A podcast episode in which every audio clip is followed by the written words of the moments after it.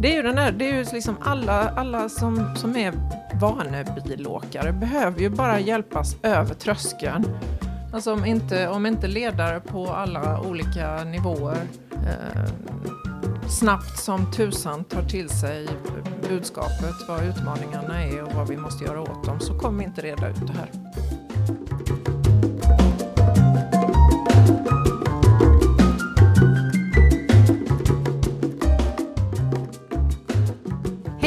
Och välkomna till Esplanad. Podden om staden, trafiken och framtiden producerad av Trivector. Jag heter Caroline Ljungberg Tholsson. Och jag är Axel Persson. Och nu är vi tillbaka med ett nytt och spännande avsnitt och en väldigt intressant gäst har vi med oss. Mm, för det pratas ju mycket i media och i branschbevakning och så här om stora städer, stora eh, sammanhang och så. Och idag tänkte vi fokusera lite mer på ja, men någon lite mindre kommun så. Och med oss för att göra det har vi eh, Katarina Pellin som är kommundirektör i Lomma. Välkommen till podden Katarina. Tack så mycket. Mm, kul att ha dig här. Eh, och Katarina, du är sedan september i år kommundirektör i Lomma. Ja. Eh, du har mycket annat på ditt CV, för dessförinnan har du varit förbunds, förbundsdirektör på VA Syd.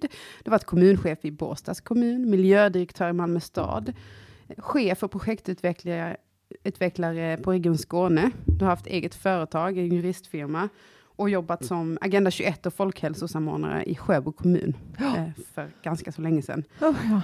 Eh, stor bredd i, i vad du har gjort. Eh, hur har du kommit in på det här med samhällsfrågor? För du är jurist i botten. ja, jag är jurist. Jag använder ju juridiken som en, en plattform kan man säga. Jag, jag eh, började ju som många att läsa någonting, nämligen i mitt Mm. fall då juridik för att läsa någonting. Mm, okej. Eh, och Mm. insåg ju ganska snabbt att jag ville inte bli eh, stjärnadvokat eller något sånt där, utan eh, jag, är, jag är mer samhällsintresserad och tyckte att det var en bra grund för att jobba med lite av varje. Liksom. Det var väldigt spännande. Mm. Du har gjort jättemycket. Går det att säga någonting om vad som har varit, liksom, varit mest spännande hittills? Eller? Alltså jag har ju, när jag, ibland så, när jag får frågan om liksom, vad, har, vad är den röda tråden, för den kan ju vara lite svår att se kanske när man tittar på det här, men jag, då brukar jag säga att jag, har, eh, jag jobbar med att leda för en hållbar samhällsutveckling och det har jag gjort ända sedan jag började jobba. Mm. Så det är väl det som är den röda tråden och, och alla jobb blir ju så spännande som, de, de, som man gör dem. Mm. Så att därför så tycker jag att alla mina jobb har varit spännande och extremt lärorika. Ja, men det är spännande det här med eh, leda för hållbar utveckling. Mm. Och det kommer vi tillbaka till här under samtalet, eh, tänkte vi. Eh, ja, vi ska komma in lite på Lomma då. Eh, Lomma är ju en kommun som ligger längs med kusten mellan eh, Malmö och Lund, med ungefär 24 000 invånare. Eh, och man kan väl säga att det går, det går bra för Lomma. Mm. Det, det växer, det händer grejer. Eh, Caroline, du berättade att det var väldigt populärt här bland 30 plus och flytta dit när man Många skaffar barn. som och- vill flytta dit. Mm. Ja. Mm. Men om, om du skulle förklara lite för lyssnarna här som över hela landet så, vad, hur skulle du beskriva Lomma? Lomma är en förort till Malmö brukar jag säga. Eh, och det är en kommun med eh, där majoriteten av befolkningen är eh, högutbildade, socioekonomiskt välbeställda. En, jag kommer inte ihåg exakt, men en, väldigt stor andel av befolkningen pendlar ut på morgonen och kommer hem på kvällen. Mm. Det vill säga man jobbar i någon annanstans, företrädesvis i Malmö och naturligtvis också i Lund. Och sen är det ju en, en, kommun som har allt, men som också har många utmaningar. Det som är uppsidan eh, i- många delar av kommunen är ju också en utmaning, tänker jag. Till exempel, eh, eh, vilken kommun eh, skulle inte vilja ha kust ut med hela eh, ena sidan av Mm. kommunen? Mm. Eh, Men vi måste ju också ta höjd för klimatförändringar och det arbetet är vi precis i början på. Och det är bråttom. Mm. Eh, och vilken kommun skulle inte vilja ha en motorväg? Det är jättemånga politiker som tycker det är viktigt med motorvägar. Mm, ja. Eh, men den skapar ju också den skapar tillgänglighet på sätt och vis, men den skapar ju också ett, eh, en väldigt stark ljudmatta i kommunen som är begränsad och den skär genom kommunen också. Mm. Så att den eh, stjäl ju ganska mycket mark i en region som är så här central som då Lomma. Mm. Så att bara som exempel på att ja, möjligheter är ju också ofta utmaningar. Samma sak tycker jag med den eh, välbeställda och välutbildade befolkningen. Eh, Den är ganska homogen. Mm. Eh, så. Mäklare brukar ju prata om läget, läget, läget. Mm. Är det eh, Lommas största fördel? Det är liksom nära till två stora städer och ligger vid kusten. Mm. Ja men absolut, det är väl mäklarnas eh, dröm det här skulle jag säga. Ja, Eh, och det är också därför tror jag som eh, fastighetspriserna är ganska höga. Så att det är ju inte vem som helst som kan flytta dit. Mm. mm. Det är ju otroligt fint, det får Ja. man ju faktiskt säga. Ja, Mm. ja, det måste man säga. Superfint. Dessutom har vi ju liksom eh, nä- nästa höst så invigs eh, stationen, järnvägsstationen i Lomma och sen är det ju två stationer på väg in till utöver det in Mm. i Lomma kommun. Så det är också en sån här grej. Vilken, vilken eh, liten eh, förortskommun kan säga att man har tre järnvägsstationer? Ja, det är häftigt. Alltså det är helt sanslöst. Vi återkommer till det där med stationen. för Ja, det, jag tänkte det, väl det. Ja. Jag gissade det, vill nästan vi, det. det vill vi gärna prata lite mer. Ja. Eh, Men vi skulle gärna vilja höra, för du är ju kommundirektör. Mm. Ehm, vad gör en kommundirektör, helt enkelt? Ja, det är nog lite olika skulle jag säga. Eh, Det beror på vad, vad, vad... Det är ju alltid politiken som anställer kommundirektören. Kommundirektören är kommunens högsta tjänsteman. Eh, och också ytterst ansvarig för, för eh, bra och dåliga saker som verksamheten hittar på. Eh, men sen eh, exakt hur, vad man gör som kommundirektör varierar. Och det beror ju på vad politiken i den anställande kommunen vill ha. Mm. Eh, Så att det finns ju eh, kommundirektörer skulle jag säga som har en mer förvaltande roll. Eh, I mitt fall så är jag anställd för att utveckla och det var också därför jag tackade ja till jobbet. För jag, jag är inte så bra på att förvalta, jag är bättre på att utveckla. Mm. Kan du så säga att- något om vad, liksom, vad den första tiden nu har inneburit för dig? Har du liksom fått kastas in i, i massa olika spännande projekt? Har det varit lugnt? Nej, det har det inte. Lugnt kan det inte Det- vara, va? det kan du Nej, det finns inte längre. Det, Det finns var till och med svårt att få till den här tiden. Men, eh, Jag skojar och säger jag hade tre veckor honeymoon och sen var det plattan i mattan. mm. Eh, och det tycker jag ju är kul, så att det är ju fantastiskt. Och, och eftersom jag haft liksom, ett motsvarande jobb innan i Båstad så var det ganska lätt för mig att komma på banan och sätta mig in i verksamheten. Och sen är det ju alltid så där att när man är i en rekryteringsprocess eh, och de vill att, att jag ska komma, liksom, så, så, så berättar man kanske inte eh, hela sanningen. Så Mm. man kan säga att det är gott om utmaningar och det är väldigt roligt. Mm. Eh, jag hörde dig att du kallade Lomma för en innovativ organisation, eller i alla fall att ni vill utveckla en innovativ organisation. Mm. Eh, vad innebär det? Många, då tänker man kanske på att innovativen ska utveckla någon produkt eller så, men vad innebär det att vara innovativ i en offentlig förvaltning eller kommun? Vi lever ju i en, alla vi lever ju liksom i en tid där utvecklingen inte har gått så fort någonsin och den kommer inte ha gå så sakta någonsin som den gör nu. Och då Mm. kan man, om man tittar på offentlig verksamhet idag så, så kan man ju bekymra sig lite grann. Ehm, det är ju väldigt mycket verksamhet som riktar sig till människor, eh, skola, vård och omsorg och så vidare. Och, och där krävs det ju naturligtvis mycket människor. Men eh, jag skulle vilja säga att innovation i offentlig verksamhet handlar ju om att vi ska ta till oss ny teknik så att vi kan, eh, och, och, ny, och, liksom, och det kan vara grejer, men det kan också vara arbetssätt Mm. eh, metoder, processer. Och det handlar ju egentligen om att bli effektiva så att vi kan höja kvaliteten på det vi gör. Eh, många säger ju att effektivitet ska spara pengar och det gör det väl på sitt sätt. Men det viktigaste är ju att vi levererar ett bra, eh, en bra kvalitet till de som betalar våra löner, nämligen skattebetalarna. Mm. Mm. Och vi har ju ett, systerbolag som heter Trivector Logic som jobbar med verksamhetsutveckling och processer och så här. Och vi Mm. brukar jobba en del med dem och det är väldigt intressant de här frågorna kring ja, men organisation och processer som sagt. Ehm, vad, jag har också hört dig prata om att det, det är viktigt då med ehm, veta utgångsläget. Var är vi? Mm. Ehm, sen också såklart, vart ska vi? Men Mm. också varför Mm. vi ska det. Mm. Hur tänker du kring, kring de här tre benen om man säger så? Ja, eh, till att börja med så nästan varje gång jag håller ett föredrag, var jag än är någonstans, Mm. så, så har jag alltid, alla frågar så här, vad ska du ha för rubrik? Ja men det är denna, var är vi, vart ska vi och varför? Ja. Mm. Och det är ju förbryllande många som inte frågar, ställer sig de här frågorna. Mm.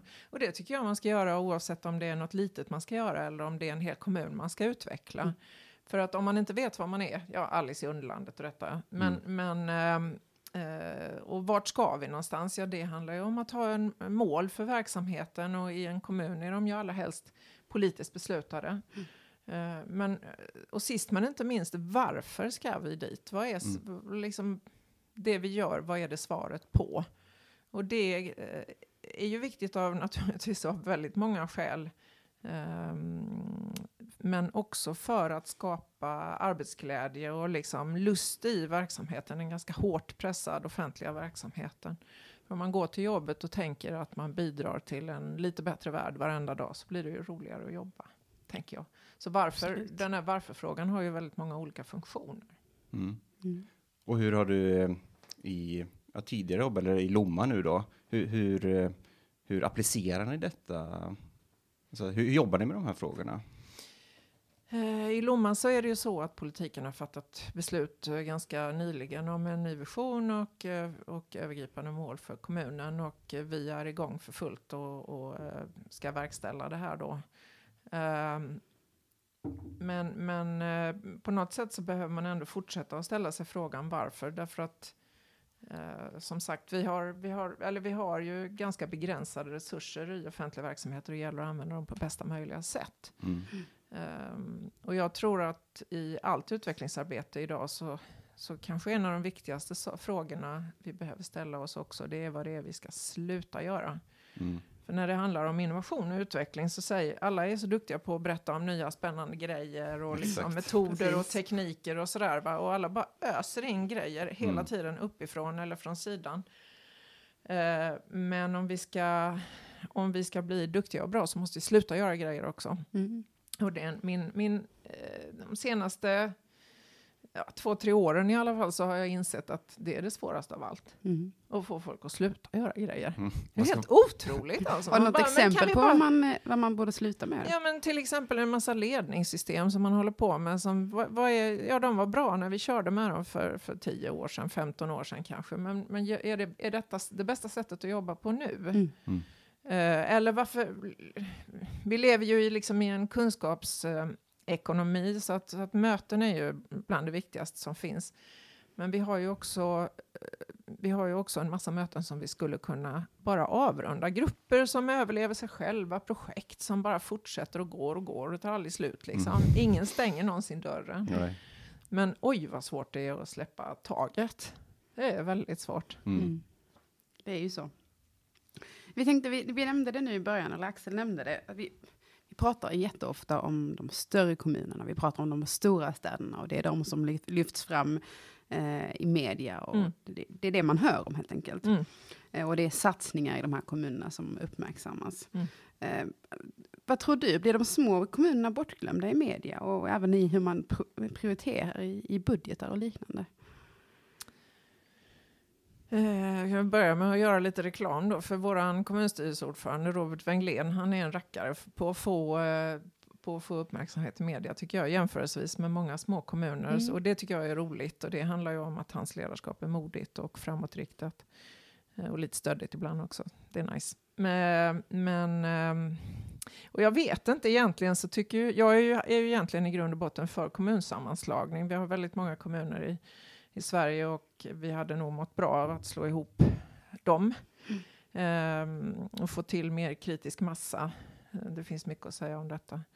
Eh, så, att, så att egentligen så när, när jag jobbar i Lomma och, och det uppdrag jag har det är ju också att jobba regionalt. Mm. Så egentligen är ju, en kommun är ju bara en administrativ gräns. Det är ju ingen som vet när man åker exakt över kommunen eller om ens kompisar är på den ena eller andra sidan. Ingen som bryr sig längre. Nej. ju. Mm. Absolut inte. Vattnet rinner och tågen går och liksom det är, ja, man jobbar på olika ställen och sådär. Så det är en administrativ gräns. Eh, och eh, om man ska skapa utveckling så kan man ju inte bara sitta i sin kommun och, och tro liksom att det är där man ska eh, förändra världen, utan man måste ju göra det i en regional kontext. Mm. Och det är också därför som jag tycker det är viktigt att prata om att Lomma, eh, Lomma i, sin, i sitt sammanhang. Och det är väl en av Lommas styrkor som, som vi sa innan här, att, att det är så stadsnära.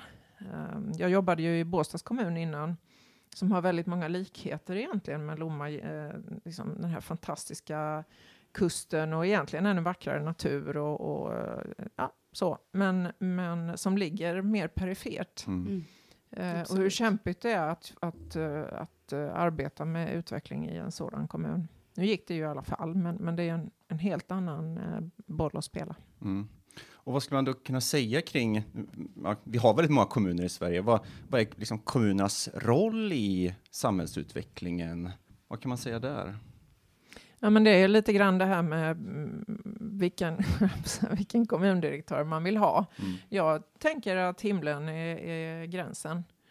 Um, man, kan, man, kan, man kan åstadkomma nästan vad som helst med, med det lokala kommunala mandatet. Det handlar ju bara om vilja och mod och, och ork, höll jag på att säga. Mm.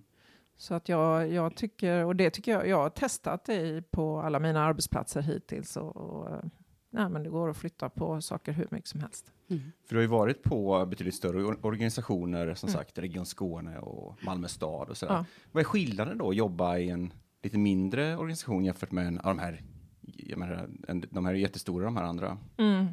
Region Skåne är ju speciellt, för det, där när jag jobbar med regional utveckling där och det är på en, abstraktion, en högre abstraktionsnivå. Mm. Jag var med och tog fram den första utvecklingsstrategin och sådär och infrastrukturplanen för Skåne och så. Men så det är ju liksom på en annan nivå. Det, det som är kul där det är ju att man, har, man samarbetar med alla kommunerna i Skåne för att få till saker. Eh, så så det, det särskiljer sig lite grann. Men däremot så tycker jag att skillnaden mellan att jobba i Malmö och, och i Lomma, den är ju marginell. Mm. Mm, ändå spännande att höra. Mm. Ja, hur kommer det sig då, att det är så stor skillnad på kommunerna, men, men ändå är arbetssättet marginellt skillnad på? Det, det, grejen är ju den att oavsett var man är någonstans och hur, hur stor organisationen är så handlar det ju om att eh, sätta mål, peka ut riktningen och sen så komma ihåg att det är människor som är i organisationen. Oavsett hur stor eller liten den är. Så att det handlar ju om att skapa förutsättningar och riktning för medarbetarna och det kan man göra i både små och stora organisationer. Mm. Sen är, väl, sen är det ju... Det finns ju andra utmaningar i en stor stad med, med liksom, det blir väldigt ännu, ännu lättare stuprör och så. Men det finns i de små kommunerna också. Och, och du var själv inne på det här eh, att Lommas roll i, eh, ett större, eh, i ett större sammanhang, i regionen då exempelvis. Mm. Eh, om man spolar tillbaka bandet så har ju du varit på Region Skåne i åtta år ehm, och jobbat då med samhällsutveckling på olika sätt. Och Region Skåne har ju lyckats bra med den här flerkärniga regionen med man kan säga att Pågatåget blir någon sorts länk då mellan de här olika eh, städerna och, och kommunerna. Mm. Ehm, vad tror du andra regioner har att lära av? Eller finns det någonting att lära av Region Skåne för andra regioner? Ja, nu, nu var det ju ganska länge sedan jag jobbade i Region Skåne, men då... ehm, jag var ju där mellan typ 99, 2000 och 2008, någonting sånt. Mm. Det vill säga när regionen var, Region Skåne var en, en ny organisation och då var det ju väldigt mycket nybyggaranda och eh, det som utmärkte, skilde oss då från, från eh, andra regioner eh, Dels fanns det ju inte så många regioner, det, det hette ju fortfarande landsting då, men det var ju mycket det, var ju mycket det där att, vi, att det var väldigt samarbetsorienterat. Vi, vi, vi var ju ute runt om i kommunerna och gjorde saker tillsammans. Och jättemycket dialog och också en stor öppenhet för nytänk och, och att låta nya saker hända. Ehm, och det var, det var ju då som sagt var. Idag vågar jag inte recensera och ska inte, absolut inte recensera den organisationen. Men, men jag tror att det, var, det kanske la en, en bra platta då, då till, till det man har idag. Mm. Du har varit inne på två saker som vi pratar mycket om. Det, det ena är ju samverkan som man nu pratar otroligt Mm. mycket om. Mm. Mm. Men jag tänkte också på det här med det regionala perspektivet. Mm. Eh, och att regionen är den nya staden, att vi kombinerar vilket boende vi vill ha med det jobbet vi önskar. Och vi, Mm. vi pendlar jättemycket och vi behöver tänka större än kommunen. Eh, vad, vad betyder det regionala perspektivet för Lomma? Ja, det betyder ju allt. Utan, utan omlandet så är ju Lomma eh, ja, som vilken, eh, vilken annan kommun som helst. Så att det betyder ju allt. Och, och det betyder ju då också att när vi jobbar med allehanda frågor så kräver det dialog med, med kommuner runt omkring. Eh, naturligtvis eh, geografiskt, men jag tycker också att om man ska bli eh, duktig på innovation och utveckling så måste man ju benchmarka med alla möjliga olika kommuner. Så att det här med region, ofta så tänker man ju då, ja, vad är, man tittar på kommunen och sen så tittar man på kanske de grannkommunerna, men, men vi är ju bara en liten plutt liksom i en internationell kontext. Mm. Så när jag jobbade i Malmö och så var vi ute i världen och, och berättade om vårt fantastiska arbete Mm. i Singapore och i Hongkong och runt omkring. Och, och, och så varenda gång när de frågar hur många bor, ni, hur många bor i er region så blev, det, blev man alltid lite rosig om kinderna. Det var så pinsamt. Men de tyckte ändå det var intressant. Men jag menar, vad är en region idag? Mm. Det, det kan ju vara, jag vet inte, Nordeuropa eller Skandinavien eller beror på Mm. vad det handlar om. Absolut. Mm. Och, eh, men en viktig del då som du nämnde här i inledningen är ju att Lomma ska då få en pågatågstation. Mm. Och det är ju den här... Tre. Ska få tre, precis. Så en, men en, en av dem ska vara i eh. Nästa höst. ja, 2020 då, i Lomma, Ja. den första. Ja. Eh, och det är då på den här banan som går Malmö, Lomma, Kävlinge eh, sen då. Mm. Ehm, hur planerar ni att dra nytta av den här satsningen i, i kommunen? Det är en jättebra fråga för att det har jag, den frågan ställer jag också. Mm. Ehm, och eh, jag, jag, så här, det blir typ sju minuter in till Malmö C. Mm. Men det blir sju minuter på andra hållet också. Från Malmö C till Lomma. Mm. Ja.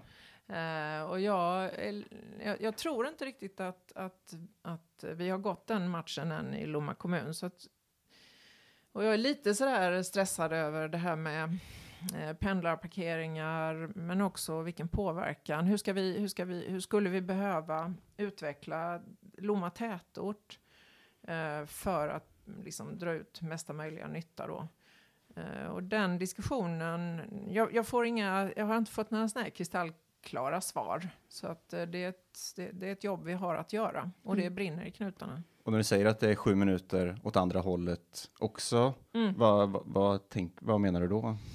Eh, Från, från ehm, eh, jag menar Malmö är ju en stor stad och mm, de jobbar på och växer hela tiden. Och eh, Malmö har ju också en egen kuststräcka. Men, men jag menar det är en fantastisk kustremsa och väldigt fin natur till exempel. Mm. Men också en hel del service som finns i Lomma kommun som kanske är intressant. Mm. Ehm, så att jag, och jag vet inte om, om eh, det känns inte riktigt som vi har beredskap för det. För det. Och det kan ju bli något väldigt positivt. Mm. Mm. Men då måste man ju jobba med det aktivt. Absolut. Jag kan tänka mig att man tänker mycket i andra hållet. Att Ja. oh, nu blir det Ja. så lätt för Just oss det. att ta oss till Malmö. Mm. Liksom. Och det beror ju på att Lomma Mm. är en utpendlarkommun. Det vill säga att folk vill bara ta sig till jobbet liksom. Mm. Men det kanske finns folk i Malmö som vill komma och hälsa på i Lomma också. Mm. Vem vet? säkert. Vem vet? Kan det här också förändra hur man reser, tänker jag, från Lomma? Eh, om man läser så är det hyfsat högt bilinnehav i Lomma kommun. Eh, och reser mycket med bil. Mm. Eh, planerar ni att jobba för att det ska ändras i takt med liksom att de här stationerna kommer?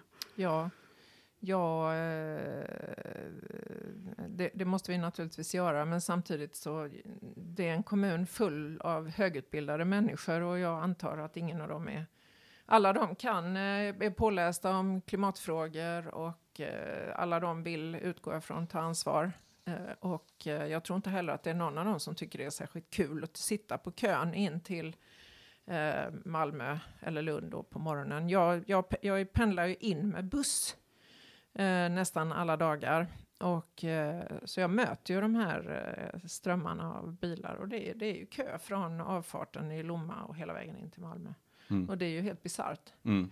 Jag har för mig att det är ni som, eller det finns den här bilen, äh, bilden med eh, där man åskådliggör hur det ser ut om alla åkte buss istället för att satt i varsin bil, vilket Mm. ju är det som händer. Hur Mycket Precis. tid och utrymme vi skulle spara och sänka bullernivåer och sådär. Så att det finns ju hur mycket som helst att vinna på. Sen hör det ju till saken att, att motorvägen som går genom Lomma, den är ju också trafikerad av jättemycket lastbilar och de, de hör inte Lomma till så att säga. Så de bara snyltar på utrymmet. Mm. Nej men absolut ska vi jobba med det. Det är ju självklart. Mm. Mm. Men det, grejen är ju den också. Jag vet när jag, för när jag jobbade i Båstads kommun så jag kom dit liksom, jag kommer inte ihåg riktigt, men eh, drygt ett år innan Hallandsåstunneln skulle öppna. Eh, och det var lite, då hade man inte alls funderat på, man hade liksom inte förstått riktigt tror jag, eller tagit in att den här jädrans åsen hade man hållit på att gräva i 25 år. Och nu skulle den äntligen bli färdig. Mm. Och vad betyder det för kommunen? Jaha, folk vill bo nära stationen. Jaha, vi behöver ha pendlarparkering. Jaha. Men det fanns fortfarande en ganska stor skepticism. Liksom, nah, fast du vet, i den här kommunen åker vi bil. Och nej, du vet, folk, nej, de vill ha sin egen bil. Nej, det är bekvämare och sådär. Men det har ju liksom, det har ju helt kommit på skam. Så att eh, idag så finns det ju, och även där så lyckades vi med två stationer då, en i i Båstad och en på sydsidan i, eh, i Förslöv. Och eh, de är ju flitigt använda. Mm. Och det har Men ju lättat hur- på trycket på biltrafiken på Bjärhalvön. Jag Mm. tänker hur, hur snackar man om de här stationerna i Lomma? Alltså hur, hur, går, hur går snacket? Är det bara positivt eller finns det de som tycker att eh, det här Ja, det är bara positivt. Det är bara positivt. Ja, det är Mm. bara positivt. Sen, sen, sen det är ju den där, det är ju liksom alla, alla som, som är vanebilåkare behöver ju bara hjälpas över tröskeln. Hur gör man? Vad löser man biljetten? Liksom, när går tågen? Vad heter stationerna? La, da, da, da, da. Allt det där som känns lite osäkert och skakigt. Och Mm. vart kom jag? Hur, hur kom jag därifrån? Sådana grejer. När man väl har kommit över den tröskeln, sen blir man ju ofta väldigt inbiten kollektivtrafikresenär. Så att tåget har ju en, är ju liksom en, det är ju som en inkörsport till Mm. kollektivtrafikåkande, tycker jag. Ja, men men det håller jag med om. Och eh, sju minuter, ja det är ju ingenting verkligen. Nej. Det är ju Nej. vad det tar att åka genom Göteborgs centrum där, där jag bor. Ja. Mm. Våra, våra lyssnare i andra städer nu Ja, skrattar hånfullt. Eller hur? Ja. Eller hur? Jag gjorde en annan, jag måste bara berätta det, för jag Mm. gjorde en annan eh, rolig grej. Vi håller ju på med, mm, det, vi är i slutfasen och få till en station i Alnarp också. Just det. Så SLU, eh, Sveriges lantbruksuniversitet i Alnarp, ligger inom Lomma kommuns gränser. Eh, och där är ju mm, mycket folk som utbildar sig, men det är också en- det är typ 700 meter till havet och det är Mm. en helt fantastisk grön lunga mitt i den här liksom eh, smeten av eh, trafik och bostäder och allt vad det är för någonting. Hög exploatering. Eh, så där, eh, där vill vi ju gärna få möjlighet att utveckla bostäder och vad det nu är för någonting och, och tillsammans med universitetet och så. Och så en dag, eh, jag satt på något tråkigt möte någon dag och lyssnade och så checkade ut lite grann och så roade jag mig med att titta hur långt är det från Alnarp in till Malmö C? Och sen så tog jag upp Stockholmskartan, då visade det sig att det är lika långt ungefär typ som från eh, Stockholm C till Östermalm. Ja, ja. Apropå att det sitter folk i andra händer och ja. lyssnar eh, Mm. av landet. Så att, och i Skåne är ju det långt till det mesta, fast det är ju inte det, för det är nära till allt. Nej. Ja, perspektiven är Exakt. intressanta. Perspektiv är jättebra, viktigt. Och då, då kommer det här då eh, nästa år eh, enligt plan 2020 och ni har en, en viss beredskap här men eh, låter lite som att det inte riktigt har dragit igång ännu kring vad ni behö behöver eh, göra i samband med detta. Men vad tror du att, att Lomma behöver göra för att dra nytta av, av den här satsningen så mycket som möjligt? Ja, men det har byggts, eller det byggs ett cykelgarage väldigt nära, eller i, i, under stationen, vilket jag tycker är jätteroligt. Så det är ju klockrent och det finns busshållplatser helt intill och sådär. Och det, eh, det byggs lite parkeringar och så. Men jag, jag tror just att, att eh, jag tror att trycket blir, eh, kommer att bli ganska överväldigande. Mm. Eh, Så att man, man tycker att man tar i när man planerar för pendlarparkeringar och cykelgarage och sådär. Men i nästan alla fall så visar det sig på ganska kort tid att man har tagit i för lite. Mm. Så att det är väl det. Och sen tänker jag också vi borde ju ha, eh, vi borde ha eh, möjlighet för eh, gig eh, arbetsplatser och lite sådär också i närheten till stationen. Eh, och där är vi inte riktigt än. Och mycket annat. Mm.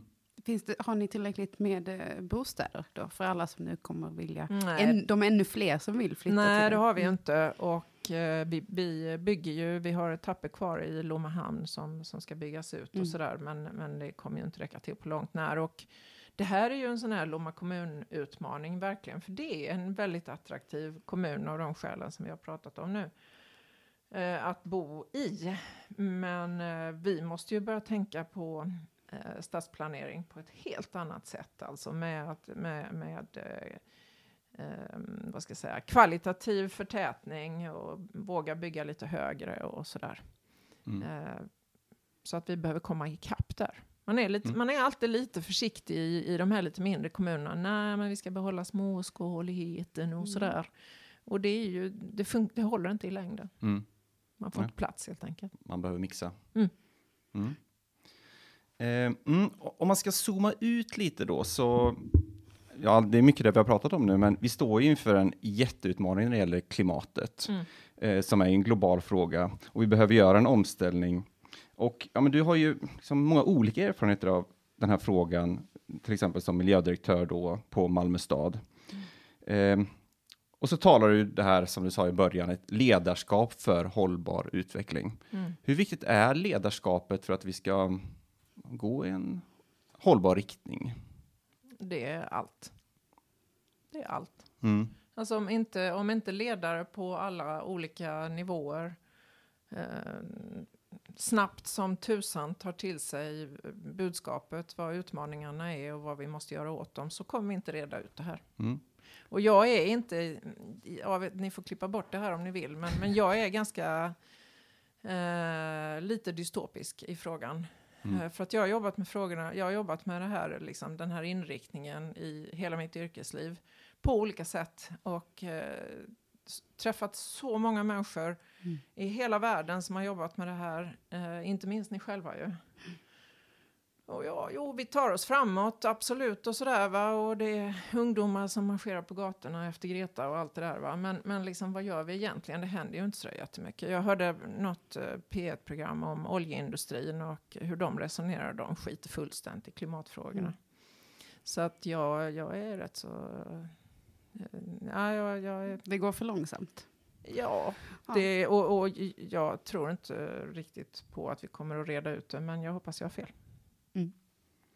Vad tror du, förutom det här då med, med hållbart ledarskap, vad, vad är det mer som krävs? Om vi nu skulle liksom ställa om dig till en mer eh, utopisk eh, Mm. syn, få en utopisk syn på det hela, vad är det som krävs då? Liksom? Men alltså det, är ju, det är ju det som är så frustrerande att, att eh, när, när jag jobbade i Malmö som miljödirektör så sa jag alltid att vi vet vilka problemen är. Vi vet vad vi ska göra åt dem och pengar finns det gott om. Så vad är problemet? Mm. Ja, det är ju att vi inte vill. Att tillräckligt, den, den här kritiska massan vill inte. Mm. Eh, det, man, man tror inte på det och man tror inte på de här förändringarna. Beror det Eller på så skjuter okunskap eller är det liksom... Nej, jag, tror, jag, jag har väldigt svårt att tänka mig att man idag kan säga att Oj, det här hade jag ingen aning Nej, om. nej, precis. Eh, då måste man ha varit instängd i en garderob eller något, legat under en sten. Mm. För, att, för att eh, det är ju helt omöjligt att missa. Och, men sen så finns det ju folk som, eh, och det vet vi ju idag, så fungerar ju vi människor att man bestämmer sig för vad man ska tycka tidigt och sen så vägrar man att ta in forskning och eh, erfarenhet och, och empiri och sådär. Eh, så det finns ju väldigt mycket sådana människor. Och det är väl det, är, det, är det som är problemet egentligen. Det är egentligen inte att, eh, jag menar vi, som sagt vi vet hur vi ska lösa utmaningarna, men, men det är de här, alla de här massan utav människor, framförallt då i ledande positioner, som, som inte vill. Också svårt för oss att, eh, att se på ett så stort problem när vi inte riktigt vet vad, hur det liksom kommer att påverka oss. För det är så långt fram också. Fast det är inte det, klimatförändringarna är ju nu. Ja, jo, precis. Mm. Eh, Men det, det kan kännas liksom, okej, men det, det handlar om mina barn och barnbarn. Och liksom, Mm. Det är svårt då, för många att liksom ta in det. Men det är bra att du säger tycker jag, för jag, det, det sa jag liksom när jag jobbade som Agenda 21-samordnare på 90-talet i början där och, och då sa jag liksom, jag hade såna här fina mm, overheadbilder som vi hade då. och, eh, men där jag hade ritat att klockan är fem i tolv och nu Mm. det brinner i knutarna och sådär. Och, och då var det ju barn och barnbarn och så va. Men nu lever vi ju mitt i klimatförändringarna. Mm. Slå på nyheterna, det är översvämningar, det brinner. Ehm, och så vidare och så vidare. Liksom. Eh, det är luftföroreningar och folk Mm. dör liksom till höger och vänster. Eh, så, att, så att klimatförändringarna är ju nu. Mm. Eh, det, är ju inte, det är ju inte sen längre. Och det, och det är ju därför också som jag är, eh, blir mer och mer dyster i frågan. Men Det är ju en oerhört komplex fråga och att det, den är global gör inte saken lättare. Och det här är ju någonting nytt också, att eh, nu måste vi, vi kan inte bara fortsätta med tillväxt på samma sätt och innovera på samma sätt, vi måste tänka nytt på något sätt. Och eh, med, eh, ja, det, det byggs ju fortfarande väldigt mycket kolkraft i världen till exempel, och det är ju Mm. någonting som vi absolut inte kan bygga ut om vi ska nå målen. Mm. Så, Fast jag tycker inte det är så komplext. Sluta använda liksom fossila bränslen, punkt. det komplexa kanske är det psykologiska. Det tror jag. Mm. Jag tror att det är det. Mm. Igen, va? med risk för att bli tjatig. Alltså, vi vet vilka utmaningarna är, vi vet vad vi ska göra åt dem. Och pengar finns det som sagt var hur mycket som helst. Så att jag, jag, det är min eh, bestämda uppfattning, eh, det är att, att det finns människor som stretar emot och de är ofta i ledande positioner och tjänar väldigt mycket på att inte förändra. Mm. Det är egentligen bara just do it, helt Mm. enkelt. Mm. Mm. Yes. Ja, spännande. Eh, om vi ska prata lite om, eh, om framtiden också. Ehm, hur ser du på den och hur, jobbar Lomma med, med framtiden? Förutom det här med, med tågen. Då. Du var inne på det innan med, med digitalisering och allt det här som sker runt Mm. eh, omkring oss. Mm. Eh, Ja. kommer vi snart se de här elsparkcyklarna även i Lomma? Vad sa du, kommer vi snart se? De här elsparkcyklarna. eh, Djup suck. eh, jag tycker ju då inte att elsparkcyklarna är någon särskild innovation egentligen. Eh, men däremot så finns det mycket annat spännande som vi eh, ska jobba med att utveckla. Så jag, jag hoppas att det inte blir dem, men jag hoppas att det blir eh, en massa andra saker och är ju redan egentligen. Mm. Alltså, och det är väl lite grann som med klimatförändringarna. Vi är ju mitt i den här förändringen. Ehm, ehm, men, ehm, och, och det är ju fantastiskt roligt också att jobba med digitalisering. Det är ju sjukt spännande att få Mm. vara med nu Oh, ja. i den här förändringen. Och få göra, eh, testa nya saker. Och allt är inte smart. En del visar sig vara ganska korkat. Mm. Eh, och en del är fiffigt, så då ska man fortsätta med det. Liksom. Så att, uh, nej, det kommer hända jättemycket. Lomma, har ju vuxit, Lomma kommun har ju vuxit eh, och expanderat jättemycket de senaste, ja, sen på hela 2000-talet egentligen. Och nu säger, säger vi att nu går vi in i utveckling 2.0. Och, och det som är utmaningen nu, det är att det är ju redan ganska tätt. Eh, Det är ganska mycket folk. Då måste Mm. vi börja tänka nytt, vi måste tänka smartare och där kommer ju digitaliseringen in. Och vad kan man göra då? Uh, var ska vi börja någonstans? ja, men det är allt ifrån eh, smarta lösningar i hem. Ja, men egentligen så här att, att göra tillvaron lättare för människor så man kan fokusera på rätt saker, det vill säga eh, kvalitet. Och det handlar ju om både den egna livskvaliteten men också för oss som jobbar i kommunen då som sagt att, att sluta göra väldigt mycket repetitiva saker och kunna öka, öka kvaliteten. Det börjar faktiskt bli dags att eh, runda av det här avsnittet av eh, Esplanad. Mm. Mm. Och det har varit väldigt intressant att lyssna på eh, Eh, ja, det, hur du beskriver Lomma och dess roll i regionen och så. Om du skulle säga någonting kring, alltså som du är stolt över med Lomma, finns det någonting som andra kommuner kan lära eller ta med sig från ert arbete? Nu har jag ju varit i kommunen så kort tid, men jag, jag, eh, ja, jag blev intervjuad av eh, Länsstyrelsen och kommunstyrelsens ordförande också alldeles nyss för att Lomma utmärker sig i miljömålsarbetet till exempel.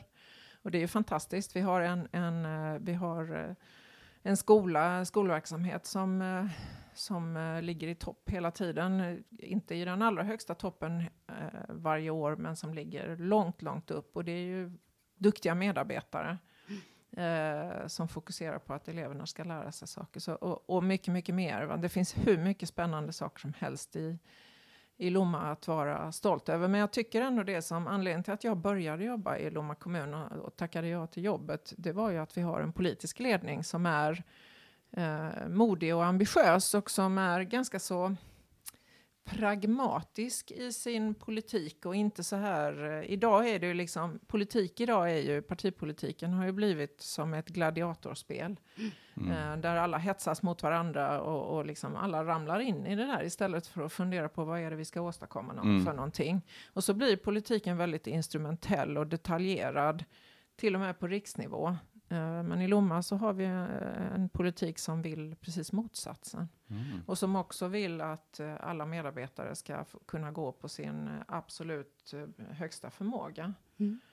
Så att eh, det är en gir som vi är inne i och det är, det är sjukt spännande och tyvärr ganska Mm. unikt. Ja, Det är hemskt att säga att det är unikt, men, men, det, är, men det är fantastiskt att få vara med om det. Vi får ta emot studiebesök. Ja. Precis. Då vill vi avsluta också med att ställa dig frågan. Har du en stad som du kan tipsa våra lyssnare om att besöka? Kanske en favoritstad och varför är den det? I Sverige menar du? Kan vara vad som helst. Alltså min absoluta favoritstad i världen är ju Hongkong. Mm.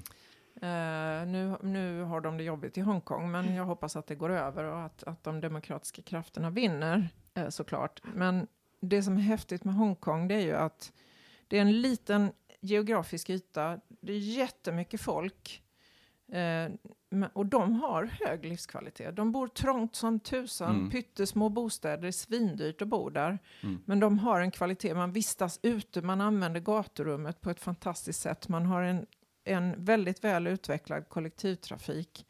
Ehm, det är mångfald i befolkningen. De är ju liksom en, en eh, gammal brittisk koloni så att de har ju fått eh, de är ju, eh, många är ju asiater men det är också en uppblandad befolkning. Det finns en, det finns, där är ju en stark ekonomisk tillväxt och det är ju det som är drivkraften i den delen av, av världen, men, eller i Hongkong. Men, men det finns också en hög eh, ambition när det gäller eh, alla hållbarhetsfrågorna och det tycker jag är häftigt. Spännande. Det tar vi med oss. From Lomma to Hongkong. Japp, Precis. eller tvärtom. Eller tvärtom. Stort tack för att du gästade Esplanad. Tack! Tack så mycket. Hej. Vill du veta mer om podden eller om Trivector? Besök då trivector.se. Och har du tips eller tankar om podcasten? Hör av dig till esplanad@trivector.se.